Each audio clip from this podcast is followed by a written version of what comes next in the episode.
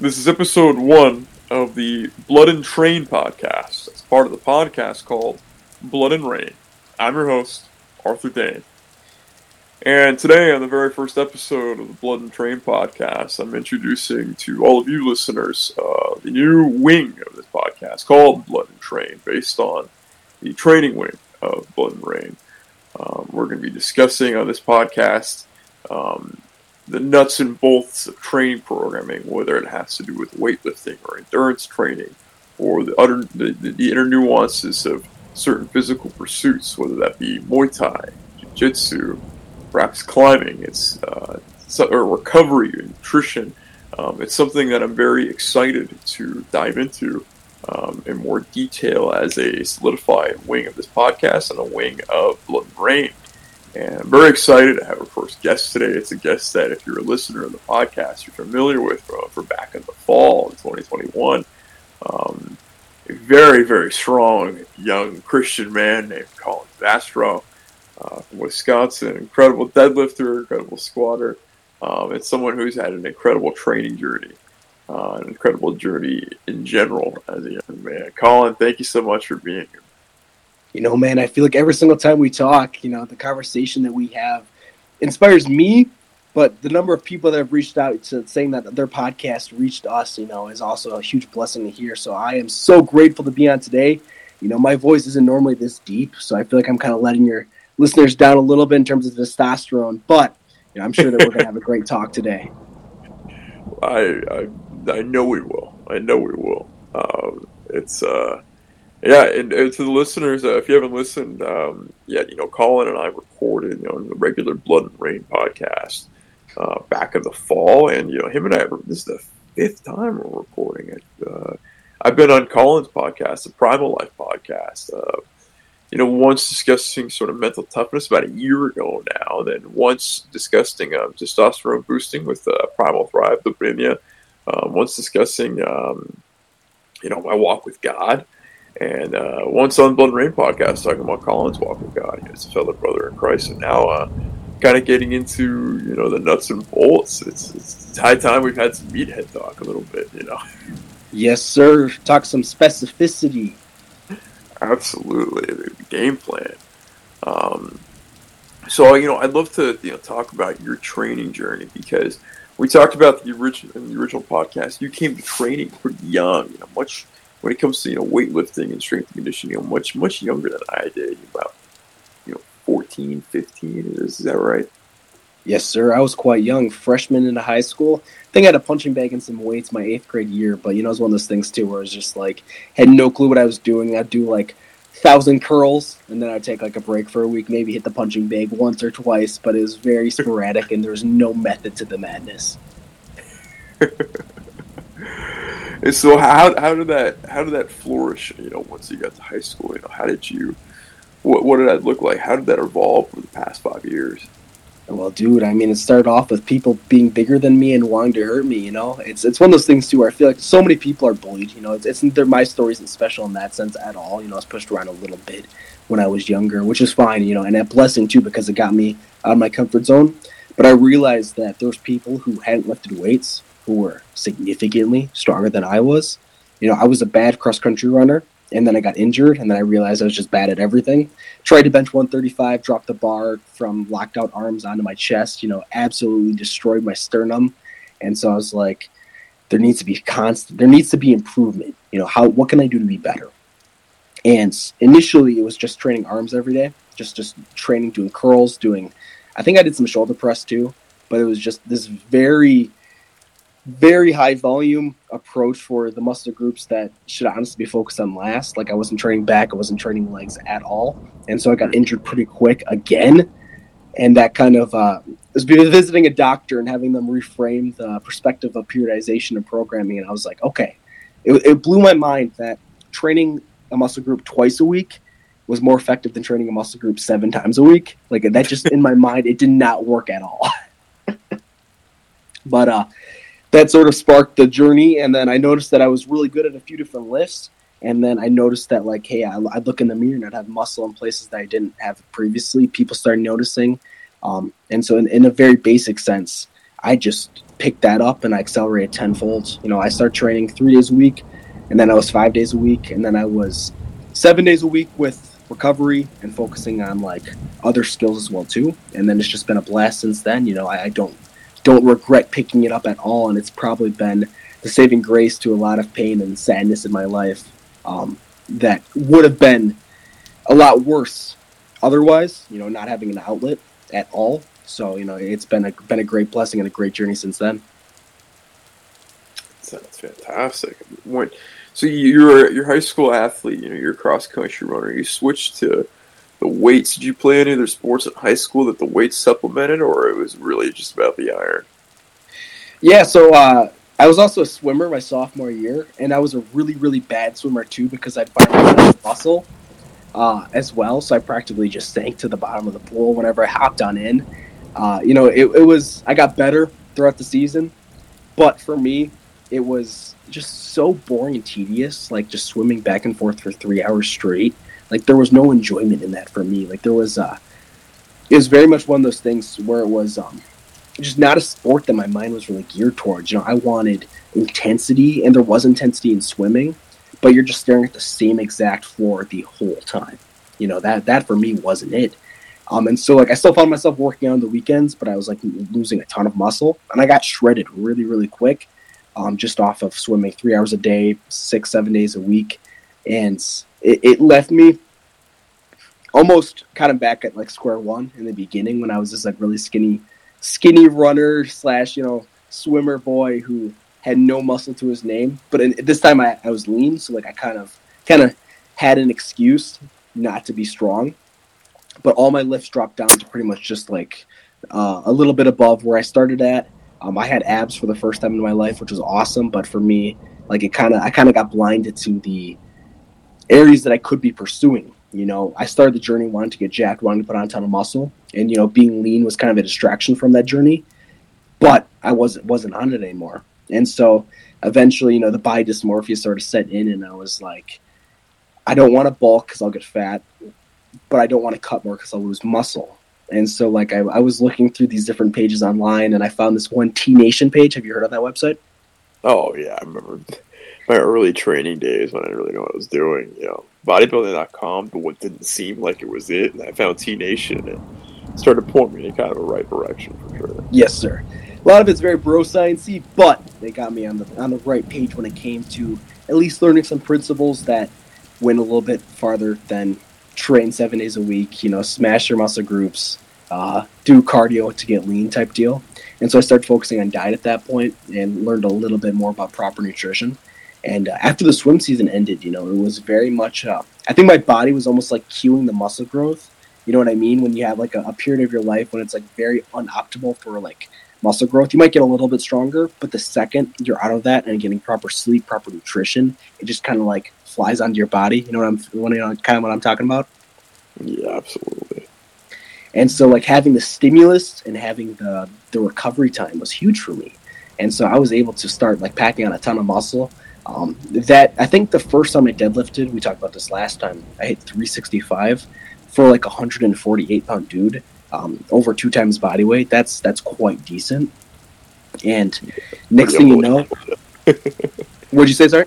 That's pretty unbelievable. When I first heard that, I was like, "Wow!" It's, it's purely, yeah, it's purely having a strong back. Like that. That's it. My back is my one genetic, you know, strong point that probably puts me a little bit ahead most people naturally. And I was like, I'm really good at this. I want to get really good at this. I want to set some records. And so next thing you know, I'm this 160 pound, maybe 150 pound dude, like repping out 405 on the deadlift. Um, my early junior year. I joined powerlifting team. My bench was awful. My squat was awful, but I had a really, really good deadlift. And so being able to improve that and like having a coach to kind of like assist me along the along the way. Um, he passed away recently, unfortunately, but he was a great driving force in the matter because for the first time ever, um, minus some some of my peers really commenting on my my change, I had someone who was like, you know, you're really good at this. You should like really pursue this. And I was like, I guess you're right. I really should do this.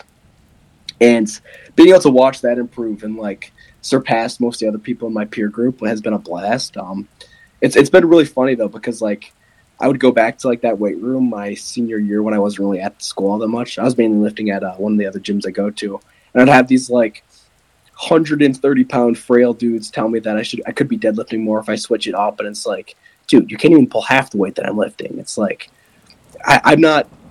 I, I'm I'm one who loves to learn, but it's like I'm not learning from you, you know. Yeah. Yeah, it, and that was that was sort of like the main beginning. It was just realizing that I had the potential to be great at something, and then wanting to max it out. It's like so many people. If if you have a gift, it's like the second I know I have a gift, dude, I want that gift to be the best it can be. You know, to pursue every avenue that I can to be the number one in my sport. You know, I wouldn't want to settle for number two. If I happen to be number two, but I gave, I but I put all the work in to be number one, I'm more okay with that than trying to be okay versus trying to be incredible. Absolutely. I mean, it's that striving. It's you know, you, you, you do everything you absolutely possibly can. You know, you leave everything out there. You know, you know, you don't get to number two with that kind of thing in the back of your head, saying like, "I could have done more." That's an awful feeling for a man. Yeah, dude. You know, I I, I had a, I think my uh my whenever someone would ask me like, when does it end? Um, I think I was like my, my phrase, my what that what I would reply to them was when I'm when I'm number one, when I'm at the top. You know, I wanted to be elite. I didn't want to be advanced. I wanted to be elite. I wanted to be the best I could be, um, and like not leave any avenue unpursued that I could take to be the best. Outside of anabolic use at such a young age, I was not okay with that. yeah, no, I think uh, I think going the natural route and being the best you can naturally is, is the way to go. Just just for long term health, honestly. Oh, 100 percent. Um, yeah, there there's some brutally strong dudes who are natural too, like who didn't uh, shoot their way with the juice. I mean, like you know, like you, you, you see the amount of you know weight that some of these guys are picking up. You know, world's strongest man, Tyson Marius Pudzianowski. Um, you know, everyone's seen you know Ronnie Coleman, dude, you know, squat 800 for bodybuilding purposes, right? But um, and that's pretty difficult with steroids. But to, to, to get there naturally, like you're doing, like that's a lot of discipline, a lot of reverence as well.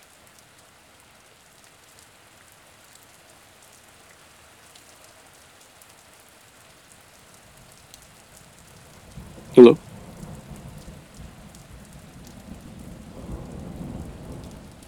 Can, hey, Colin, can you hear me? Hello, hello, hello.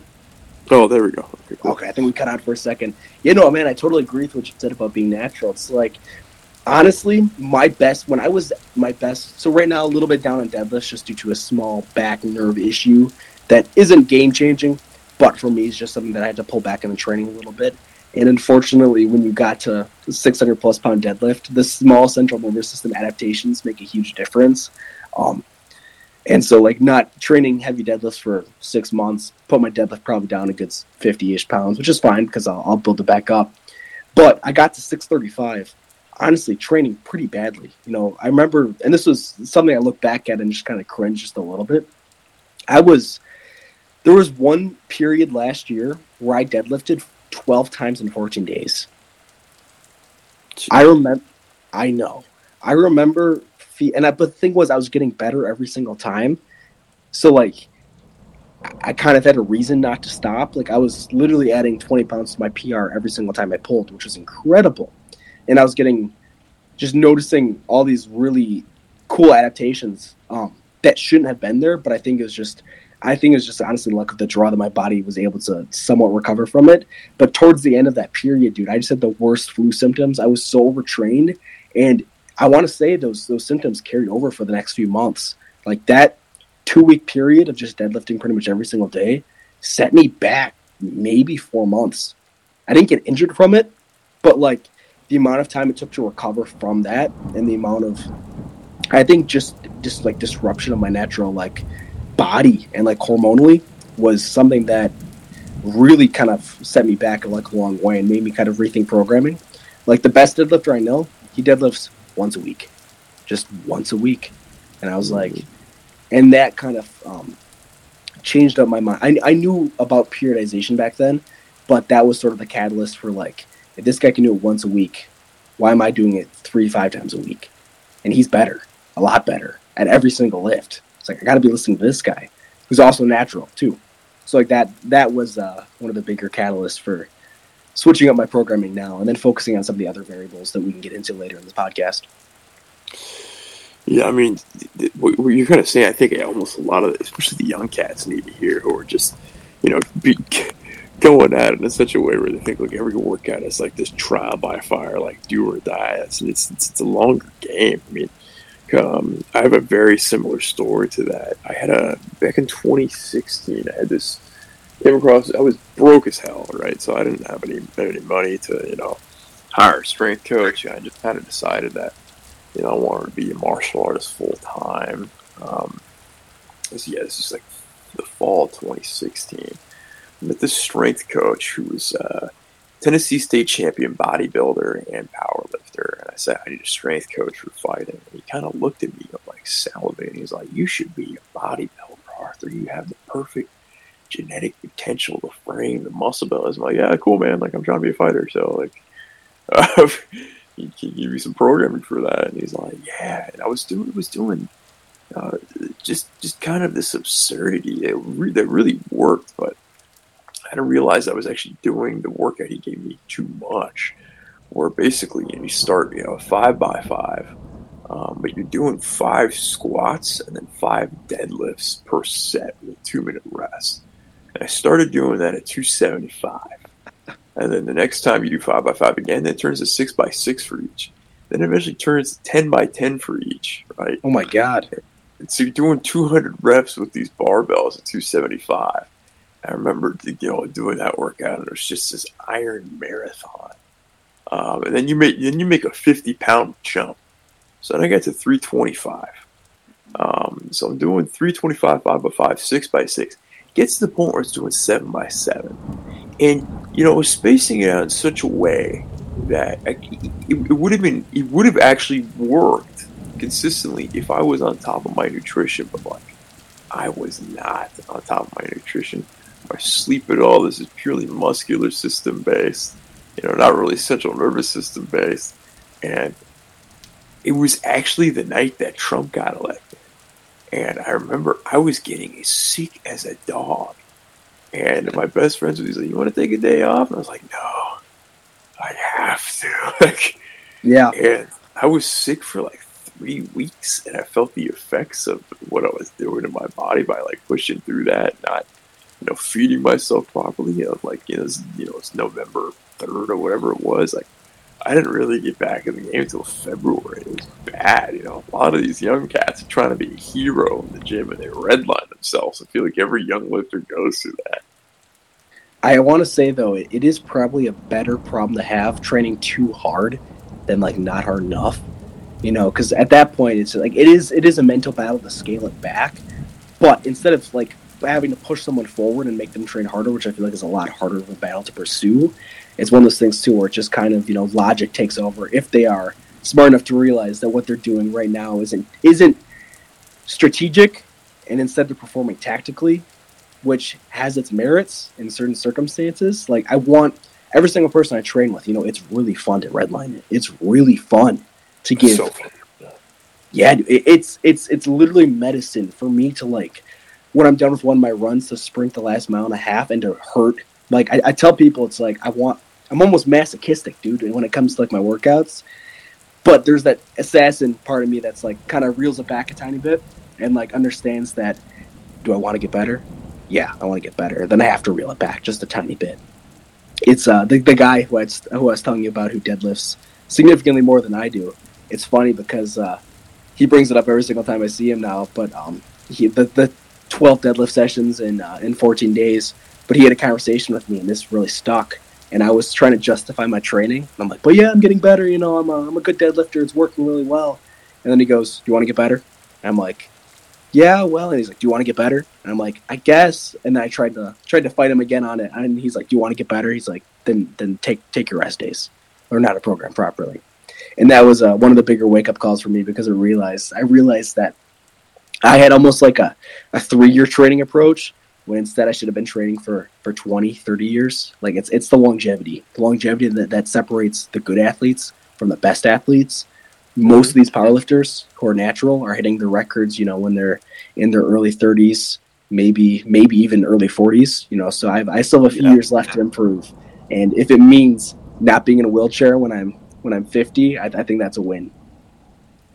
Yeah, I mean that's when I tell people too. Like when people clients come to me for training, you know, first of all, I ask them, you know, what are, what are your eight week goals, right?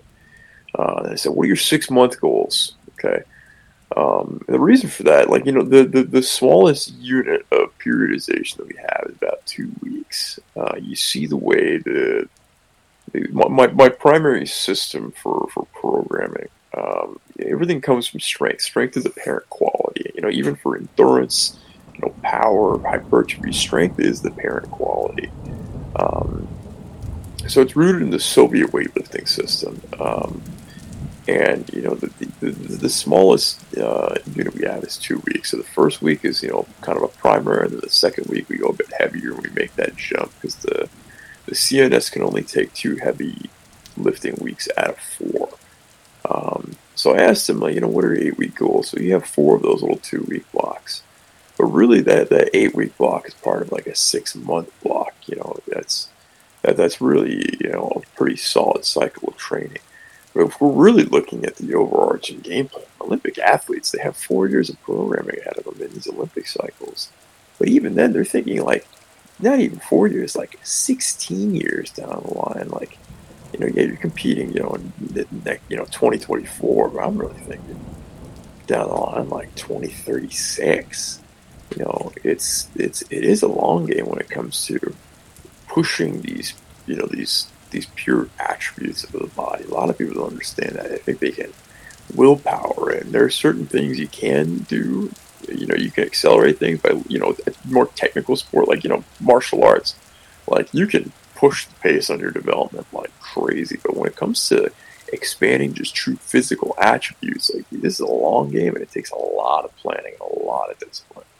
100. percent You gotta start training almost like a scientist instead of a instead of a you know muscle head. You know, that was the game changer for me, dude. It was what can we focus on that isn't max effort? Because I was every single day for me was a max effort day. I was max effort squatting three times a week. I was max effort benching two to three times a week.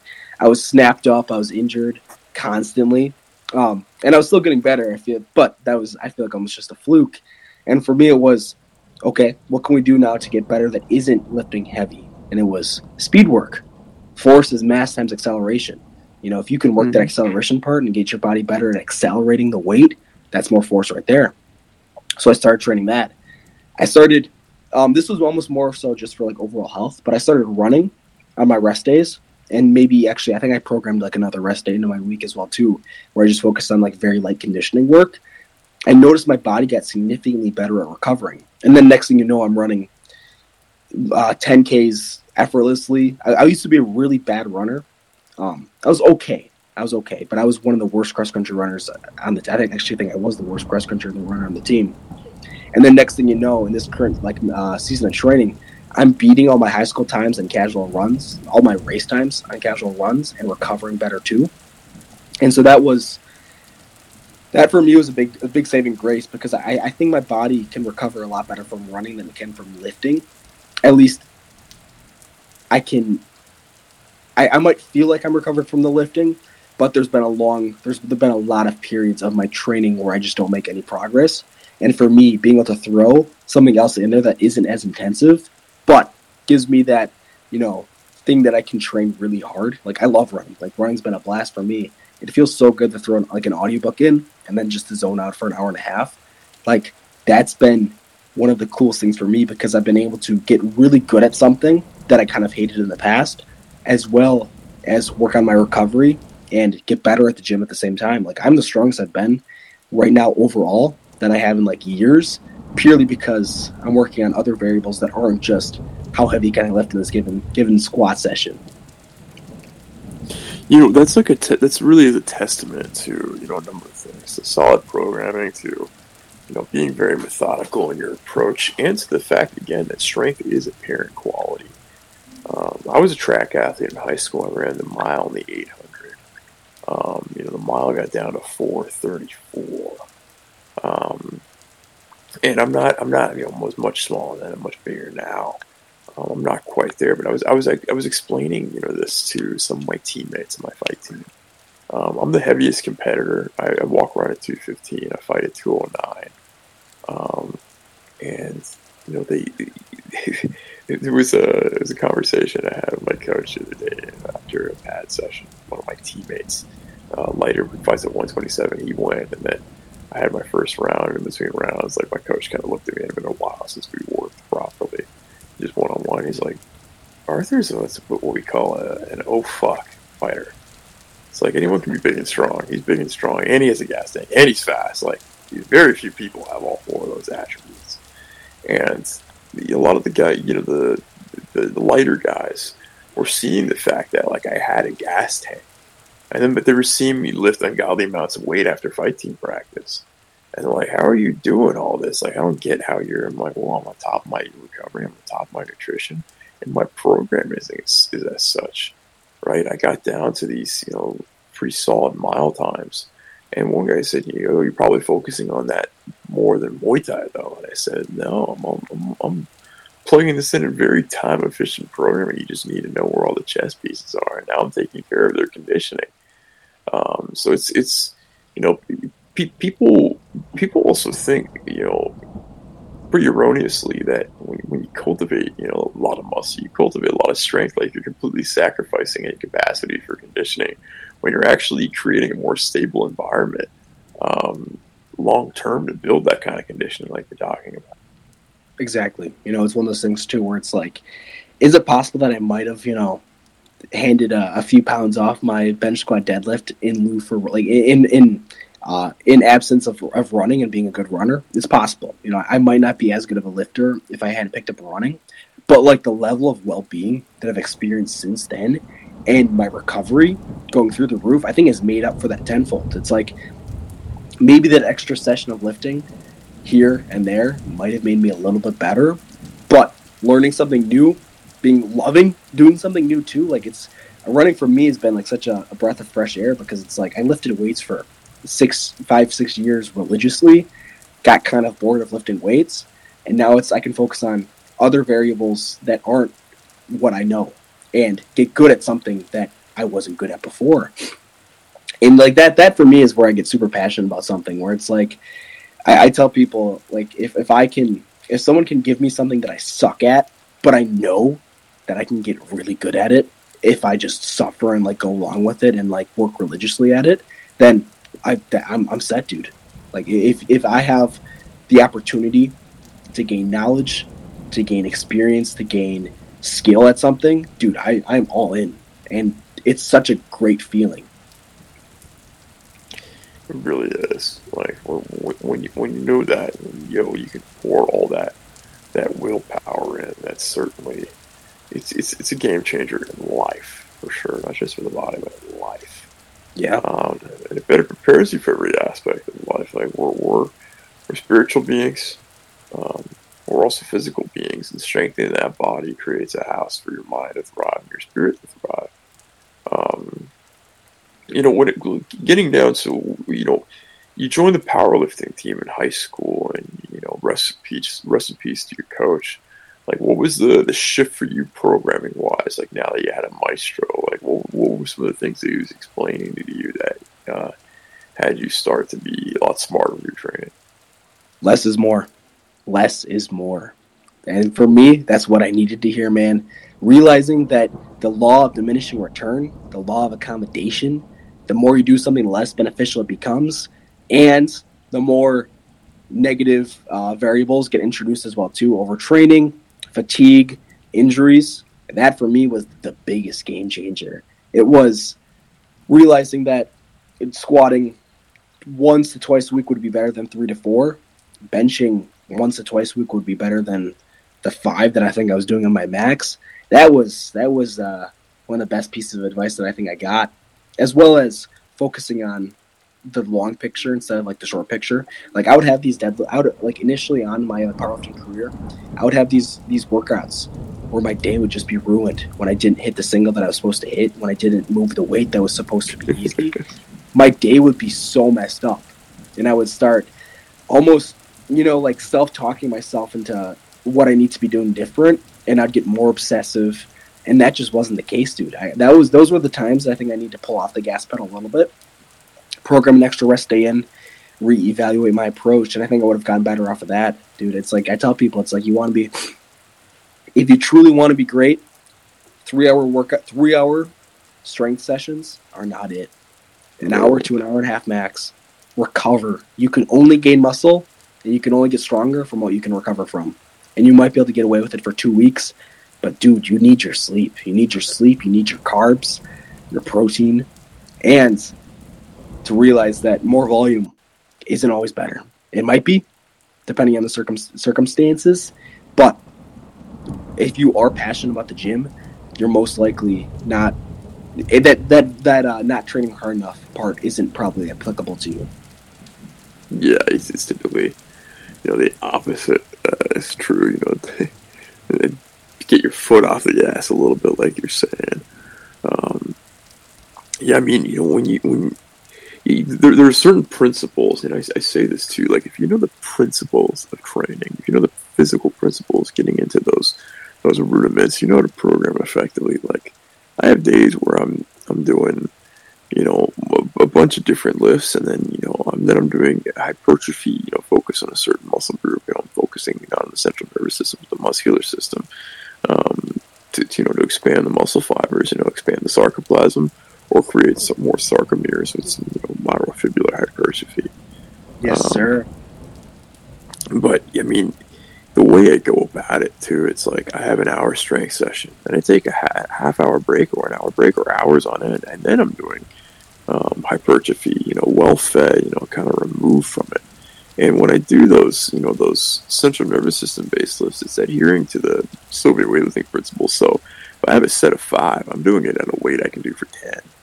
I have a set of three, yes. I'm doing it at a weight I can do for nine. And it's just pressing the central nervous system enough the point where it's gaining, but I don't really need that much recovery. Um, I got other things to balance between Muay Thai and just life in general. Um, yeah.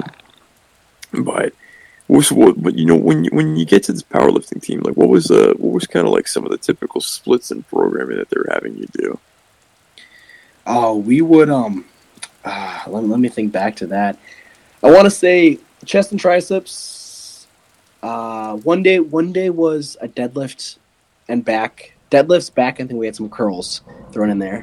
One day was chest and triceps, and then one day was deadlifts, and then the rest of the like we we he gave us the opportunity to train other days in the week as well too, and I always took up those opportunities. But for me, the programmed days that we had were those days, and so I was in in the gym probably three four other days during that week. Um, but it was three three days focusing on squats for one day, the deadlifts and back on one day, and then chest and triceps on another day. And that was that. I wish I kind of pursued that a little bit more. Like I kind of fell out of that like almost smarter style training after powerlifting season ended, but that was uh, that was sort of the approach that he used. Um, and for me, it was just you know I had no problem showing up to the sessions. I think I was still in swim at that time, so like I couldn't hit all of them. But the second I was out of the swim team, that I was able to show up every single day. I was lifting six, seven times a week, putting in the work, um, in that sense instead of just in the pool. And so that that was uh, that was sort of the program that approach that he used. And I think honestly, for most younger athletes, pretty much everything works. And that's not a fun answer to give to people. But if you're in the gym, you will get better. Especially if you're younger it's when you hit that intermediate and definitely advanced stage that you have to become really methodical with your training. Like I tell beginners that they can practically walk by a gym and put on muscle. Like you, they can look at a gym, look the gym's way, and gain a few pounds of muscle just because their body wants to put it on so bad. But once you hit that immediate, intermediate, and definitely advanced marking, you won't be able to do that. You have to be a lot, a lot more methodical, a lot more um, precise with how you train and recover from. Big time, big time. Uh, so when it comes to like you know, give me run me through some of the programming they were giving you like on a day, like your your back day. Like what were the core rudiments? Like how was each workout itself set up? Yeah, so I want to say we had five by five deadlifts. Uh, that was like one of the basic ones, and I, I want to say we did a variation of that, like five by three, uh, four by five, four by three, four by four. Um, it was very our deadlifts were very strength strength and uh, max effort focused, and so we did the deadlifts. And I think we do a rowing exercise, and then we would have um, one other back exercise. I want to say, so we do like a barbell row, and then we'd have like an upright row thrown in there too which for some people it's like that just shows red flags for like shoulder health and stuff like that. Quite honestly, we were young, we weren't using a whole lot of weight, and we were, we're all fine for it too. Um, and then after that, we'd have like just basic, you know, five by five curls um, for the back day. Chest was pressing movements, and then an emphasis on the triceps. So we would do, I think, uh, normal bench press for like I want to say five by five as well too. It was a very very simple five by five program, and then we would do I think a dumbbell press as well as maybe um, I want to say we had like a shoulder shoulder movement in there too. I don't exactly remember what it was, but it was very strength focused. Um, there was one kid in the powerlifting team who first year that he was squatting, this kid weighed probably 195. The first year of squatting, he hits 480 on squats with good form. The dude's a, a sophomore in high school at this time, and unfortunately, we're not friends anymore. But the kid was a monster. It's like it really showed, you know, genetically, like some people are off better than others. You know, there's there's some kids on the team who, whether it wasn't, you know, they weren't actually trying all that hard during their workouts or like focusing on nutrition outside of it, they just did not get better. Um, still friends with a lot of them to this day, but it's like they gave up after a certain point because they just weren't seeing any progress in the gym. And I, I think it might have been partially genetics, but partially them too.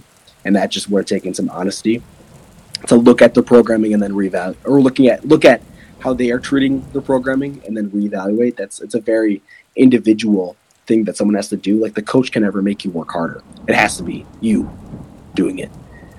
But um, we there's a few of us that had some success, a few of us who didn't, and probably mix of genetics, probably mix of you know only being our first six months of actually doing legit powerlifting but this at towards the end of the the second powerlifting season, I think I I was pulling 475 around then, which was a good feeling to have.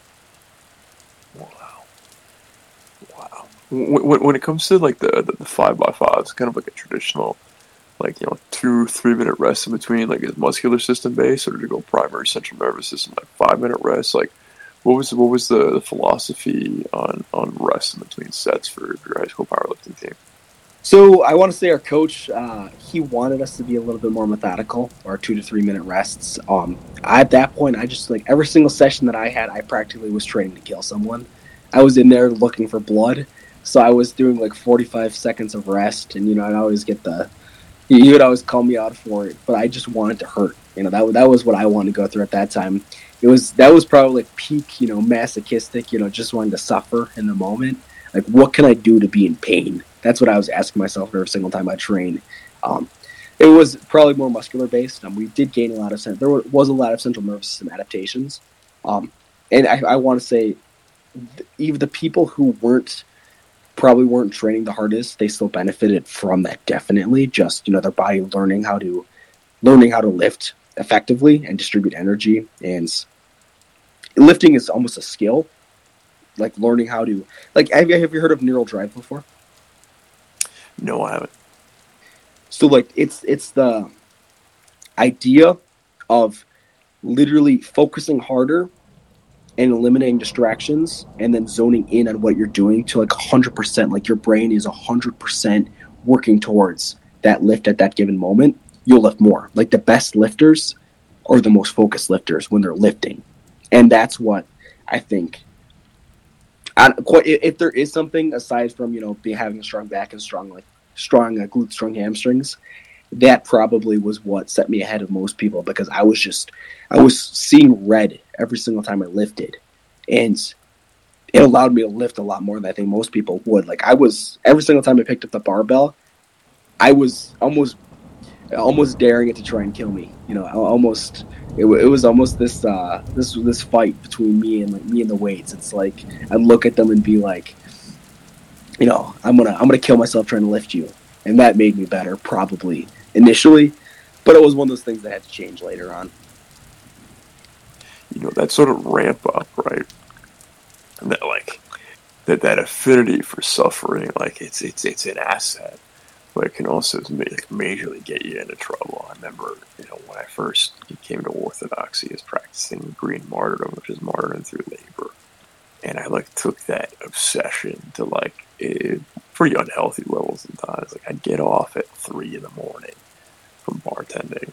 I'd go to Denny's with the guy, scarf down two everyday value slams, and be at the gym at four in the morning till 6 8, 6 6 30 a.m. Go home, eat some food, and but sleep by 7:30. I'm up again at 1:30.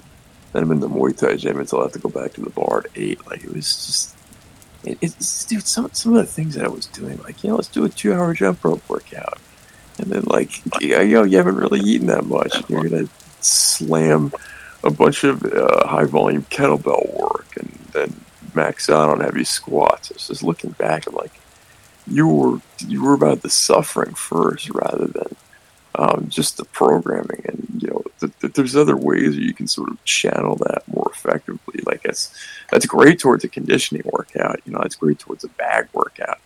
But um, when you're sort of in that suffering first, you kind of lose sight of the overarching plan. Um, the problem, uh, the problem with it is it just feels so damn good. Like especially, oh, yeah. I, especially as guys, dude, when we're suffering, we're having almost the best time of our lives. Like, yeah, there's yeah. So the other night when my flu symptoms were starting, I don't know what I had, but like for one day, just I slept 24 hours in a day and a half. You know, all better now, and I can't wait to go back to the gym tonight. But dude, I uh, I remember, you know, I had, I had the flu symptoms starting to start. I went to the grocery store, picked up uh, a few, you know, the I don't know exactly what size of bags of ice, but I picked up like the bigger bags of ice that I could find, and then I was like, I'm gonna take an ice bath. I'm gonna suffer. I want to suffer. I, I didn't get to work out today. I just want to be in pain. So I, I, I set like a 20 minute timer, filled the bathtub full of ice and water, and I just sat in it. And that was, dude, that was my paradise for the day. That was my relaxation. It was just hurting. You know, I wasn't able to train, so I, I think there's some really cool Wim Hof, you know, stuff on you know breathing in cold and cold exposure, and so I was just like, you know, my my legs are absolutely destroyed from yesterday. You know, Bulgarian split squats to failure, hack squats to failure, absolutely murdered me. So I'll get a little bit of recovery from this, and I'll just to be in pain. And I was like, and that that's dude, that for me, that was probably the, the highlight of my day. It was just hurting. Dude, I completely understand. We had a we have three guys uh, coming up. They have a fight coming up January twenty second out here in the Bay, and you know, like we're gonna do some body conditioning for these guys. You can join it if you want, and you know, you're like slamming Thai pads at each other's stomachs, and then you know, putting on the gloves and um, taking taking licks basically to the to the obliques to the rib cage. Um, and at the end of every you know Muay Thai session with one teammate, I asked the hardest kicker in the gym to kick me in the legs, you know, a bunch of times. And like the, the further I press into that, you know, the more alive I become. Um, men, men are built for that. Like they, yeah. they actually are. There's, there's there's something in the programming of, of, of the, the makeup we God created man. Like we cultivate that, that that practice of suffering. It's like well, it's voluntary too, right? we prefer that that initial you know suffering like we we had the agency and we chose to you know voluntarily suffer to grow stronger so that way something down the line that pops up in life make suffer more it's, it's a hardening um, it's a feeling of that weakness leading the body that is you know very therapeutic yes sir um, you know when it comes to you know the program in high school it's it's it's pretty impressive because it sounds like you had a, you had a pretty solid like power building base, and you know for the listeners, um, power building is sort of like a portmanteau of, uh, of powerlifting and bodybuilding. You know, it's it's engaging the muscular system, um, both in strength, you know, like the shorter range strength of. Uh, and let's take it an aside too for uh, for the listeners, get some principles in strength, you know, strength in its truest form, you know, lives in one to five reps, right? Yes. You know, one's can you, you max effort, it's more testing. So really, you're talking about two to five. Um, two to three reps is pure central nervous system. So you're leaving the muscular system alone. So that's an asset to live in that range. Um, four to five, you have the central nervous system being the primary system engaged with the muscular system now engaged as a secondary system. Anything, you know, six reps, it's it's most you have the central nervous system involved, but it's it's now primarily the muscular system. It's your work capacity workouts. Uh, when you're doing, you know, six to eight reps, and you have you know, some bodybuilding stuff. Um, so when you have, you know, a, a power building base, you know, it's it's a strength base that's relying on the muscular system, especially when the rests are shorter than five minutes. Yep. Um, and uh, you know, it's you know, for for a lot of guys who really just want sort of like general strength and hypertrophy, it's great. It sounds like that's you know that's what you're doing in your high school, and it's it's impressive because you, you you don't see that kind of that programming in a lot of high school, you know, strength and conditioning programs. Yeah, no, I agree with that. And you know, I think uh, when my deadlift progress started to really like skyrocket, and it's funny that we're this kind of comes to my mind now because I've never really thought about it. I was mostly doing singles when my deadlift got really good, because my mindset at that time was, I'm gonna put as much weight on the bar as I can that I can still lift it, you know, for for an easy single, and I'm just gonna pull that. So my workout was honestly probably like pyramiding up to like one heavy single at 545, 550, and that was the end of my deadlift session. Um, and I got really strong off of that. And I, I want to say I've probably squeezed out most, most of the central nervous system adaptations that I can at this point in my training. Like, I don't really know if there's going to be much of a change in how much I can lift purely based off of that. I think there might be, maybe later down the road, especially, but like right now, it's, I mostly have to focus on like the other less glamorous variables like speed work, band work, learning how to uh, use variations to make my weak points my strengths and then make my strengths my even even stronger. Like that's the cool thing. It's like most people most people they think that if i train my strengths i'll get stronger and that is probably true. But if you train your weak points and you make your weak points your strong points your strong points just got incredibly good because they're not held back anymore. And that's that for that that's what a lot of people need to focus on. Absolutely. Absolutely. I mean yeah, you have to the game plan, what what is you know uh, essentially holding you back, and, and, and taking it aside in terms of central nervous system. Uh, I feel like uh, you know I could talk shop about. I think there's actually a lot of ways that you, know, you can press the central nervous system further. Um, it's weird. It's it's it's, it's kind of it's getting kind of getting out of your own way. That, that that protocol I talked about earlier. You know, you give a you know you're doing an exercise of five reps, right? Pick a weight you can do for eight to ten and just do it for five.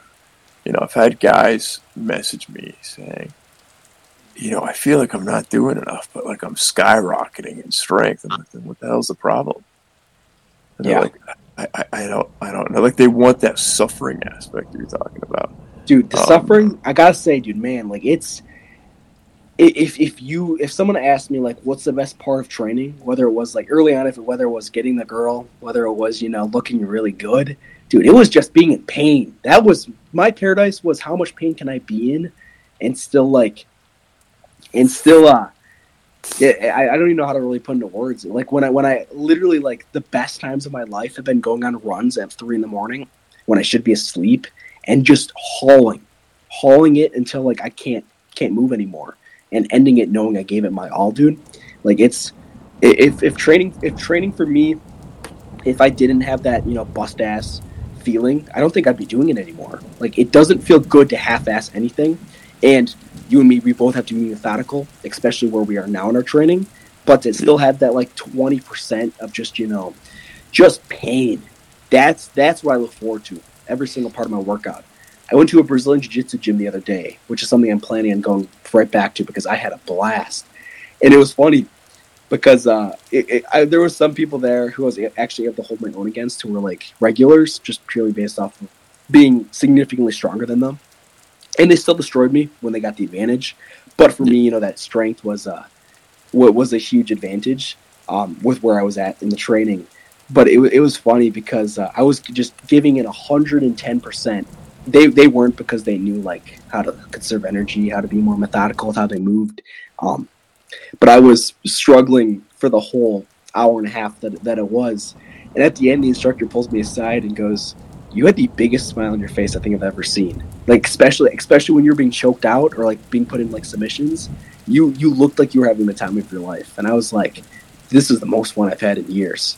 Like just being in pain and like almost almost being up against someone who is significantly better than me and knowing that I'm probably screwed, but I might not be, especially if I, you know, really, really use my brain and my body, I might not be. That was the best feeling I think I felt in, in years. Dude, like, it, yeah, but you and I are uh, eerily similar in that regard. There's a one of my sparring partners. He's he was the the California Golden Gloves heavyweight champion in boxing. We were doing hard body conditioning. He's like, dude, I've literally never seen anyone like smile so much when they're getting just like hands behind your head, getting wailed on in the rib cage. Like he's like, I, I don't understand. Like I don't. Yeah. Um, yeah, I mean, it's you know guys like us too, and I think you know I feel, I feel like most guys who really really get into it, like um, they eventually got to put the suffering, like suffering without a purpose. We have to sort of preface this is is fruitless, right? It's just Yes. it makes it makes no sense. When you get too distracted with suffering, like you're not actually advancing life. Um, but like I and pe- people ask me this too, like you know wh- which which which workouts can I really like just just just get going, just get suffering. Well, I tell them, tell them, you know, pretty much similarly the same thing, right? So, in my mind, strength it's uh, that's a long game. Strength's a lot more zen. So I said, strength ain't it. You know, if you're looking for suffering, that's in its purest form, like I was saying before, like you know, really you're talking about like two to five reps set in five to fifteen minute rests. And like I said, you're doing that protocol. Like if you if you, if you do that protocol, that is historically, yeah, listeners, the most successful weightlifting system to this day Yes. is the Yes. Soviet weightlifting system. Yep. These Still guys is. were doing, yeah. It, it, it, it doesn't matter if you're doing steroids or not. It's just they they they figured out the principles like incredibly precise in adaptation central nervous system. Like I posted on my Instagram story today a picture of David Rigert, um, and Pavel Tsatsouline talked about this on I think his podcast with Tim Ferriss like six years ago. Um, he said David Rigert was in the worked in the mines all day, so his muscular system was fried. Um, so he was kind of like the, the original guinea pig, a pioneer for the Soviet weightlifting system to purely go on the central nervous system. You know, one third to two thirds of the reps that they could have done, and straight just oh, it got the got the central nervous system out of its own way to, to just completely adapt. So I tell people, you know, when it comes to strength, and, and if you read the old, you know, the the old, um, he was saying this to you. You read the um, the, the, the, the, the training books of the old time strongman in the early 1900s before bodybuilding got a foothold in this continent. Um, they, they, especially George F. Jowett, he describes if, if you have burn, that's the opposite of strength. That's muscle building. Strength, you're almost like seducing the body into being, you're tricking the body into being strong. Um, Yeah. But like, so when people ask me like, where can I suffer? I say, okay, there's two places where you can really suffer. Uh, pure hypertrophy. I mean, intensity is intensity of exercise is the number one, you know, contributing factor towards muscle growth. So there's, there's that, and then hard conditioning. I mean, like when you have a hard conditioning session, I mean, you're, you're pressing um, the cardiovascular system as hard as you can. You're pressing, um, you know, your type two B, your type one muscle fibers from muscle endurance as hard as you can. Like, dude, you can suffer to your heart's content. My favorite day of the week is my heart conditioning day. 45 Yeah. minutes of gym bro. 45 minutes of lactic intervals or cardiac power intervals. Like, if, if my teammates have seen the look on my face. My teammates see me, like, talking to myself, like, under my breath. Like, I look like a crazed lunatic. And it's my Yeah. favorite day of the week. You know, it's like, all right, cool. I've allowed myself, like, right, this is the time where I can plug this in. The other times you got to get out of your own way. It's, it's not it's not a war nonstop, but there is an inner fury within that needs to be like tempered and applied accordingly in all things. yeah it's it's it's very easy to let that you know rage sort of spill over into other areas of your life when you when it's not contained well inside your session and for me uh, we talked about this on the last podcast but that was probably one of the worst things i think i've done you know it felt so good it feels good being pissed it feels good being mad and unfortunately when you start tapping into that a little too much your anger that was your mood now becomes a state that state becomes a phase and that phase becomes you and that isn't good for anyone. No, no, it's not. It's actually a weakness too. If you can't reel that in, like there's something there's mentally, it's, it's weak. You know, a lot of people, you know, look at the fighters people revere, right? You know, they, they, they don't talk about a lot of a lot of people don't talk about the champions. They talk about the people who are like bold and brash and like talking mad shit. You know, your Darren Tills, your Conor McGregor's, and I was like, those guys don't last. They Yeah, don't they don't. actually reach the pinnacle. The guys who reach the pinnacle are incredibly tempered and they're so honed. They're, they're channeling the fury, not not towards exploding outward, but towards technique. You know, George St. Pierre, Samart Payakaroon, um, Sugar Ray Robinson in boxing, all the greatest of all time in the combat Yeah. sports, at least. Ed, Eddie Coan, too. I mean, you look at powerlifting wise. They I Eddie talked to him the other day, actually briefly. He, he said that I, I messaged him if he'd come on the podcast, and I got a, a misspelled maybe, and I was like, I'll take that. What? Dude, Yeah. talking Ed Coan, man. That would be a really cool one to have. Um, I've talked with uh, you familiar with Westside Barbell? Oh, of course, of course. Oh, dude, I, I've had a I have have had a few of their members on the podcast. Um, and like talking to them about training, it's like it all goes back to the Russians. Like just when you when you brought the Russians up earlier, I was like, they had everything right. They and it's probably you know I mean whether you agree with how they got it the results ethically, you know I, I don't know maybe maybe it's a little bit up for debate, but it's like they knew what was going on and like the sample groups that they had, thousands of people to study on. It's like Yeah. they got results, and like if you're you are really an idiot if you're not going to listen to those results. you, we, we, people don't get too because like I, I had this discussion with a guy who's like a big big West Side fan too, and I was telling him some weird things. and, Like they're on steroids. I'm like, dude, all the West Side guys are on steroids. Like steroids aren't this Goldilocks thing that just make you like be able to completely just destroy the principles of the human body. Like steroids amplify them. You still actually have to adhere to a certain set of principles. This is in an era where all the guys are on steroids, right? So you have to be incredibly smart with your programming to get ahead. To this day, listeners, the Soviet Union still has the most medals in weightlifting, and that country hasn't existed for 30 years.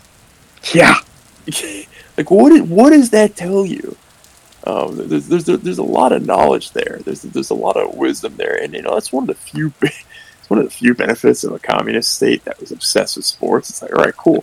We're going to play all this money towards how to get better. I mean, it's not just the strength sports they got really good at. The the combat sports they got really good at too. They're judo guys. They're the, the Eastern Bloc for wrestling is just unrivaled, honestly. Um, you know, the Yeah. Taekwondo guys were good too. You know, they they, they, they when they set up um, the pyramid system in Cuba when Cuba went communist, uh, they sent their boxing coaches there, and the Cubans ran with it. You see the highest standard as a country for boxing. It's Cuba. Like the level, the high level of technique is just the, the baseline. You know, like the, the floor is much higher than any other country. It's insane Dude, and that yeah. came from this this sort of bloc, and that's sort of like people.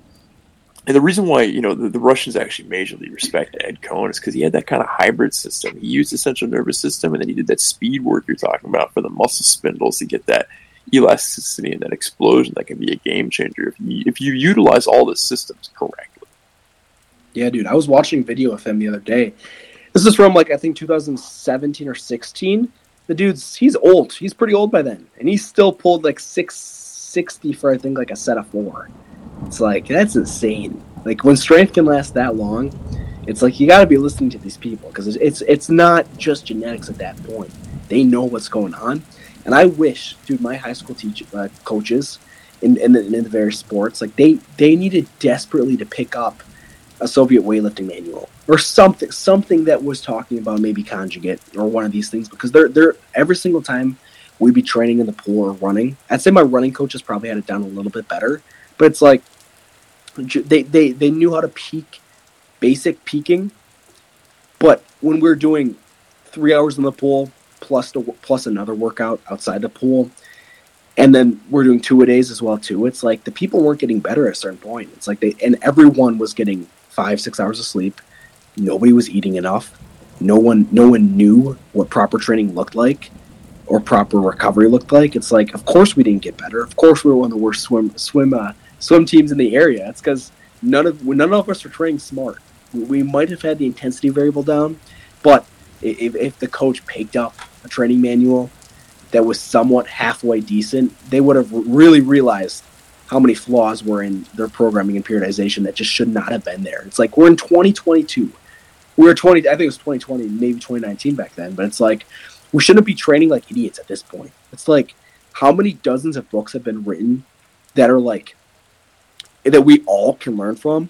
How many wealths of knowledge are out there? The Matt Wennings, the Mark Bells, the uh, uh, Eddie Coans, the Westside Barbells. How many organizations and people are out there that have that have raised the bar of knowledge a, a step above where we are at before?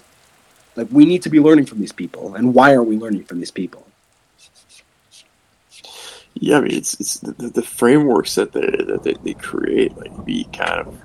This is you know, uh, Pavel's the guy who talks about this. Like, um, people get obsessed with things that are new. They throw the frameworks out completely. And, um, there are certain things that you can add to these frameworks. Like uh, I think there's that guy Fabio Zonin that um, he he him and Pavel put out a new kind of hypertrophy program um, called Built Strong and it's they're, they're adding hypertrophy, you know, at, at the, the rates of you know of, of, of gain as like someone like a, like a Dorian Yates. You know, it's more myofibrillar based rather than a sarcoplasmic. But um, the, the, the, rate of growth of muscle is a similar similar range without all the soreness. So if you're a guy who's a movement sport, you know, combat sport athlete or a swimmer too, honestly, you know, you're you're freed up to to, to do to, to actually do your sport effectively um, and gain muscle and gain strength. It's like you have to have everything balanced. If you if, if you want to dial up the intensity to 11 and everything, cool. You got to make sure that workouts are spaced out with enough time, you get enough sleep, and your nutrition is dialed in. If not, good luck to you, man. Yes, sir. Yes, I completely agree with you on that one. Yeah, and I, I hope that. I, honestly, dude, I, I, I, at what point do you think these fad diets these fad training programs will just disappear because like I don't I don't know how we're still seeing this this inadequacy of information in the age that we're currently at. Like at what point do people wake up and realize that they could be doing things a million times better than they currently are? I don't know.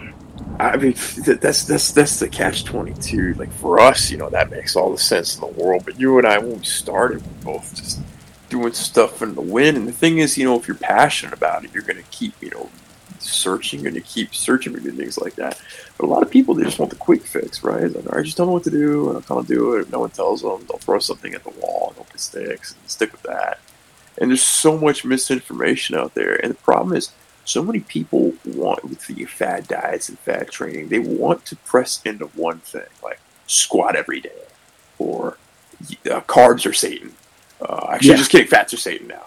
Um, actually, you know what? Be vegan. Like, yeah, I don't like that. Paleo. Yeah, paleo's good. Keto, carnivore. Like, it's just, it's it's it's all this extremity. There's no nuance, and it's it, the the better you get in your diet, the more nuance you get. The better the better you get in your training, the more nuanced your training. Like, it's it's that that principle we understand now. But these guys at the beginning, they're just like they have the best intentions. Like, just just like us too. It's like want to go as tense as possible. It's like, all right, cool, that makes sense in certain contexts, in other contexts, not so much. So, uh, honestly, I don't think fad diets and fad training is ever going to go away unless there's like some, I don't know. There's some actually from my best friend who I got into training. He messaged me earlier. He's like, "What do you think about like government subsidized gyms?" I was right just about to say that, dude. I wish, man. Yeah, I, I, wish you know we'd have like a Soviet weightlifting course in like high school. If, if not, if not to make you a good athlete, at least to establish some proper training variables and like understand you know basic human psychology and physiology just a little bit better. It's like the the amount that I've learned about the brain and body from lifting that isn't lifting based could be a whole class in of itself. Like psychology, dude. I, have probably gotten a few uh, few few uh, hundred hours of like psychology from just learning lifting and like doing research and like how the brain works, how I can lift more using our brain, the neural drive stuff. It's like this stuff. There's more than just big man lift strong weight. It's it's there's lifestyle, there's longevity, there's training for not only lifting heavy weights, but training so that you can be holding your child in in 30 years. You know, so you can be playing with your grandkids and living you know, especially in like with how obese everyone is now. And uh, that's an argument, dude, that just pisses me off. It's like how many people do you see just promoting how okay it is to be i- obese? Like how normalized has it gone to where it's like you, you can be as fat as you want and you're still healthy? It's like that's complete bullshit. It's like fat is not beautiful. You you should love yourself enough to make the change. Your self worth should not come from how you look, but the effort that you put into being better. And that that might be a small journey, but as long as you're putting that effort in there, that's for me like that you're valuable as a friend at that point. But dude, it's it's kind of disgusting seeing where society's going in that sense. Just how much weakness is okay and allowed. Like that's something that just gets me gets me riled up. Dude, it's you know, there's first of all, like in Hellenic Greece, um, gyms were considered essential, you know, for mental health. Physical health was mental health, so they understood that. You know, JFK talked about uh, how uh, physical weakness, you know, is is is a is, it could be a potential plague to society. He talked about that as well. When it comes to obesity, like if you're obese, you're not healthy. Like it's it's it's it's plain as day. What's you know for COVID nineteen eighty four? You know what's what's the the primary marker that you know you're going to really suffer? It's obesity. It's it's not it's not even cardiovascular disease. It's not you know it's something having to do with the lungs. It's obesity. And Yeah. what, what kind of drives me nuts though too is like it's a, you, you see this a lot. It's like either you're going to be just completely normalizing this mental illness that obesity can be healthy, or you're just going to be this fat shaming asshole. Like you don't need to do like you really do like like like do fat shaming works? Like yeah, maybe. Like if you're able to like find them and fat shame them every day and they trust you, but like is is that really going to get people to come back to the gym? Most of the time, no, it's not. Like Yeah. you, you you like people need your help. Like they need the encouragement. They also need the discipline. You have to sort of recognize, you know, who needs what at what time. But um, you know, you need to you need to get them obsessed. You need to get them hooked.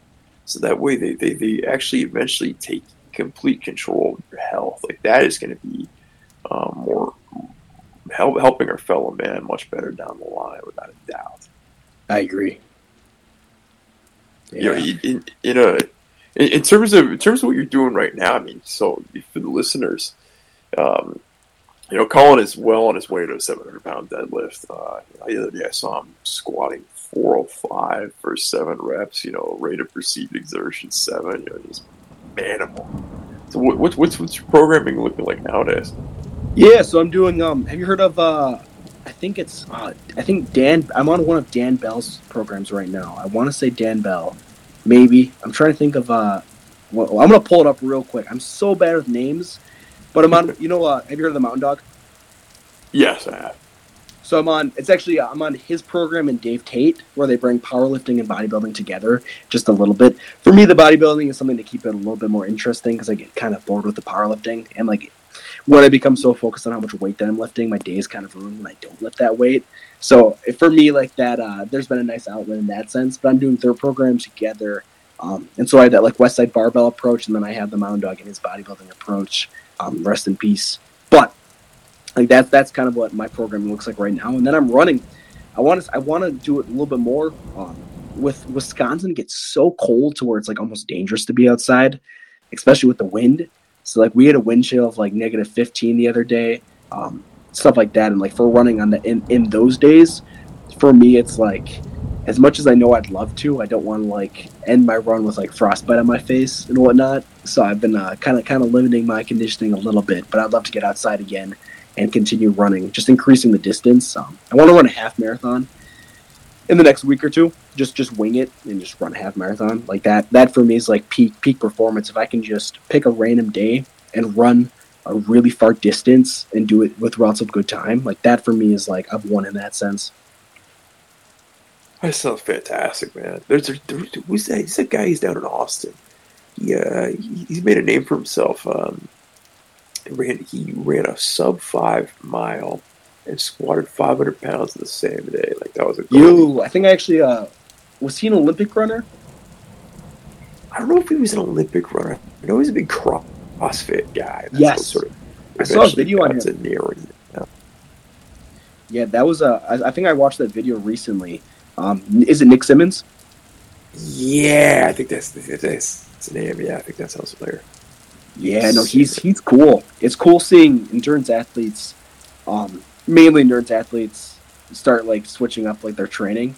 And for me, it's been really cool seeing a powerlifter switch up and do some more conditioning and endurance based stuff. And like, dude, I'm, I'm going to be honest, dude, the carryover has been almost scary. It's like how quick, how easily it was, how easy it was to get pretty decent at running. Like, first time I ran, I think I did like maybe a, a 5K relatively. It was hard, like, I ended it sweating. Next thing you know, I'm like 12K, 14K, 15K. I'm ending it feeling as good as I did when I started it and feeling like I had like another another eight miles, nine miles left in the tank. Like that's a really cool feeling to have.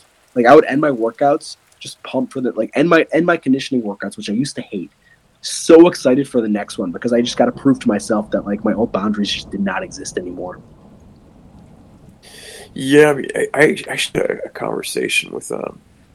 Uh, honestly, you know, I'm on the tail end of bartending, but like the best bartender in, in, in America, like I, I worked in New York, I got to see all like the the celebrity bartenders, right?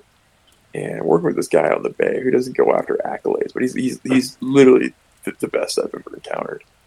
And him and I were talking about, it's like, dude, like the the limits on the mind are kind of illusions, like what the body's capable of. Like you, know, you see stories of you know guys, you know, lifting cars off of kids. You know, it's like when you actually, if people are able to tap in on like removing those limits, it's it's it's pretty insane. But you know, and, and that's kind of the flip side. You know, we, we were talking about, you know, um, you know, programming when it comes to you know the most effective programming, right? And then then there's then there's then there's people who completely throw that formula away. Like you look at David Goggins, you're like, what the hell are you doing? Like, but yeah. the, the mind, the, the mind is. I feel like he's pressing into the mind so hard that he's sort of like chipping away at, at, at the boundaries, honestly yeah, what is a human capable of? And I, I don't think we actually know yet. Like, I, it's still still something that's being pushed farther and farther and farther. Um, and and still something that's being proved to me day in and day out how like much I truly haven't tapped into what I'm capable of.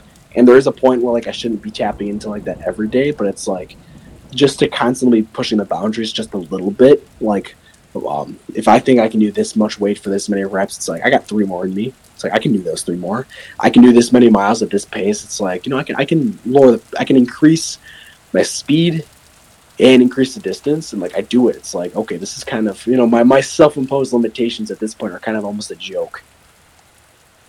Yeah, like before before uh, back when I was you know like people have heard you know some of my Christian testimony basically, uh, especially on my podcast, Prismatic Orthodox, that an old prodigal son did before, like I've recently come back to God in full force, but um, in my original sort of Orthodox practice, you know, celibacy, I was planning on being a monk down the line. Like that level of prayer that I was tapping into, that carried over to the mind, like you know, no sleep, doing you know, hundred uh, 15 pound Turkish get up with a barbell, and um, some of the some of the squat PRs that I was doing in the middle of the night, like after bartending, no food. It's like you, you, you, when you, when you, that, that mental practice is key. Like a lot of guys really don't know how to train their mind, and when they're training, their, their, their, their physical training too. Like, yeah, they may be suffering, right? They may be pressing into it, but they're not actually focusing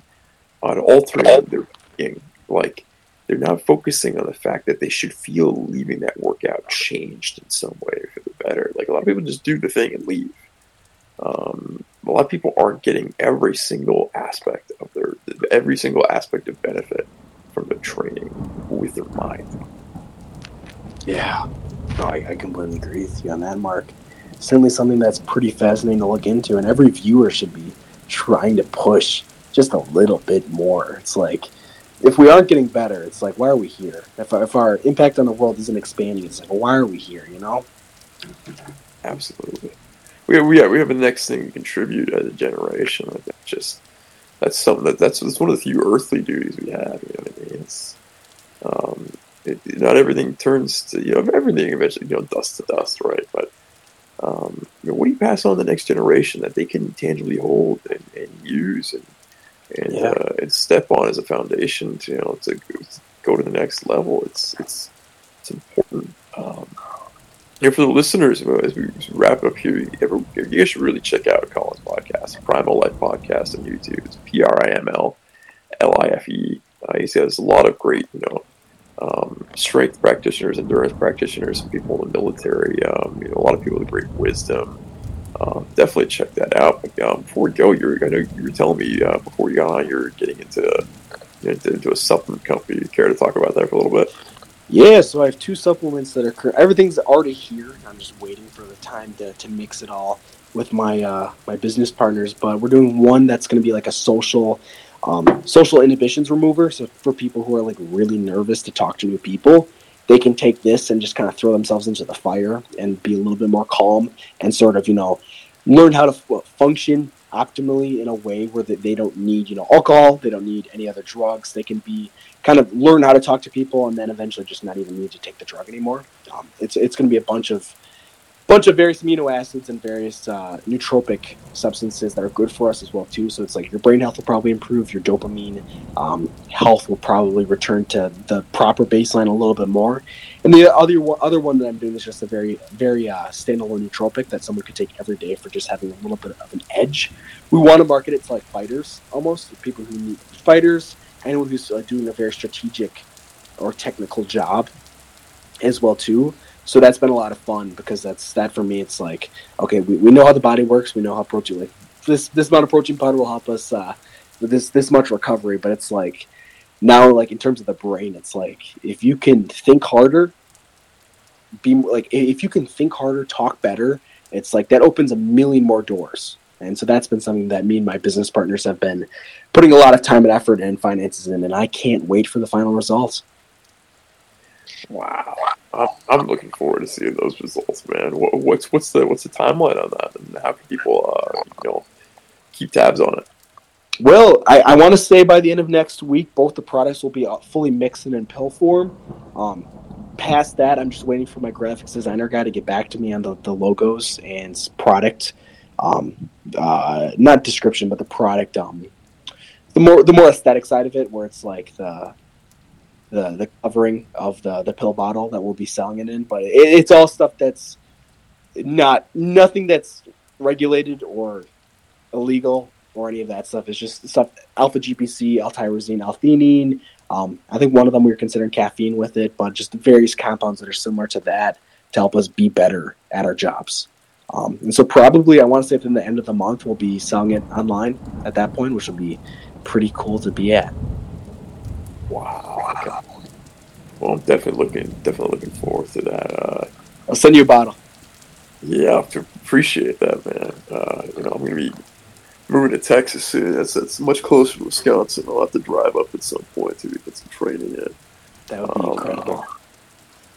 Awesome, man, dude. Thank you so much. Uh, thank you so much for being on. You know, be the first guest on the Blood and Train podcast, man as always, it is a pleasure. All of our conversations are fantastic, and you know, I know that the viewers from listening to you talk, you know, they're they're definitely their lives are being improved. You know, they're they're learning how to be better people, be better athletes, better fighters, better thinkers, better husbands. So it is such an honor to have you in my life too, because you've made me a better person in so many ways. So it's it's an honor, man. Likewise, brother. Likewise. Knowing that there's people like you in the next generation, I told this before, that that pushes me to do that pushes me to push myself further to, to the lead, honestly. Um, you know, you're, you're an inspiration to me, um, you know, striving for what you're striving for at such a young age. So um, I, I, feel blessed to have you in my life, brother. Perfect, man. Hey, it's, it's that responsibility. We all have to make the world a better place, and you and me are both both trying to uh, fulfill that to the max. So just following following Jesus. Yeah, we're, we're, we're, get, we're getting after it as brothers in Christ, man. So, amen to that. Yes, sir. Amen. And to the listeners, thank you so much for listening to the first uh, Blood and Train podcast, the first of many. As always, good night and good storms. Thank you. There we go.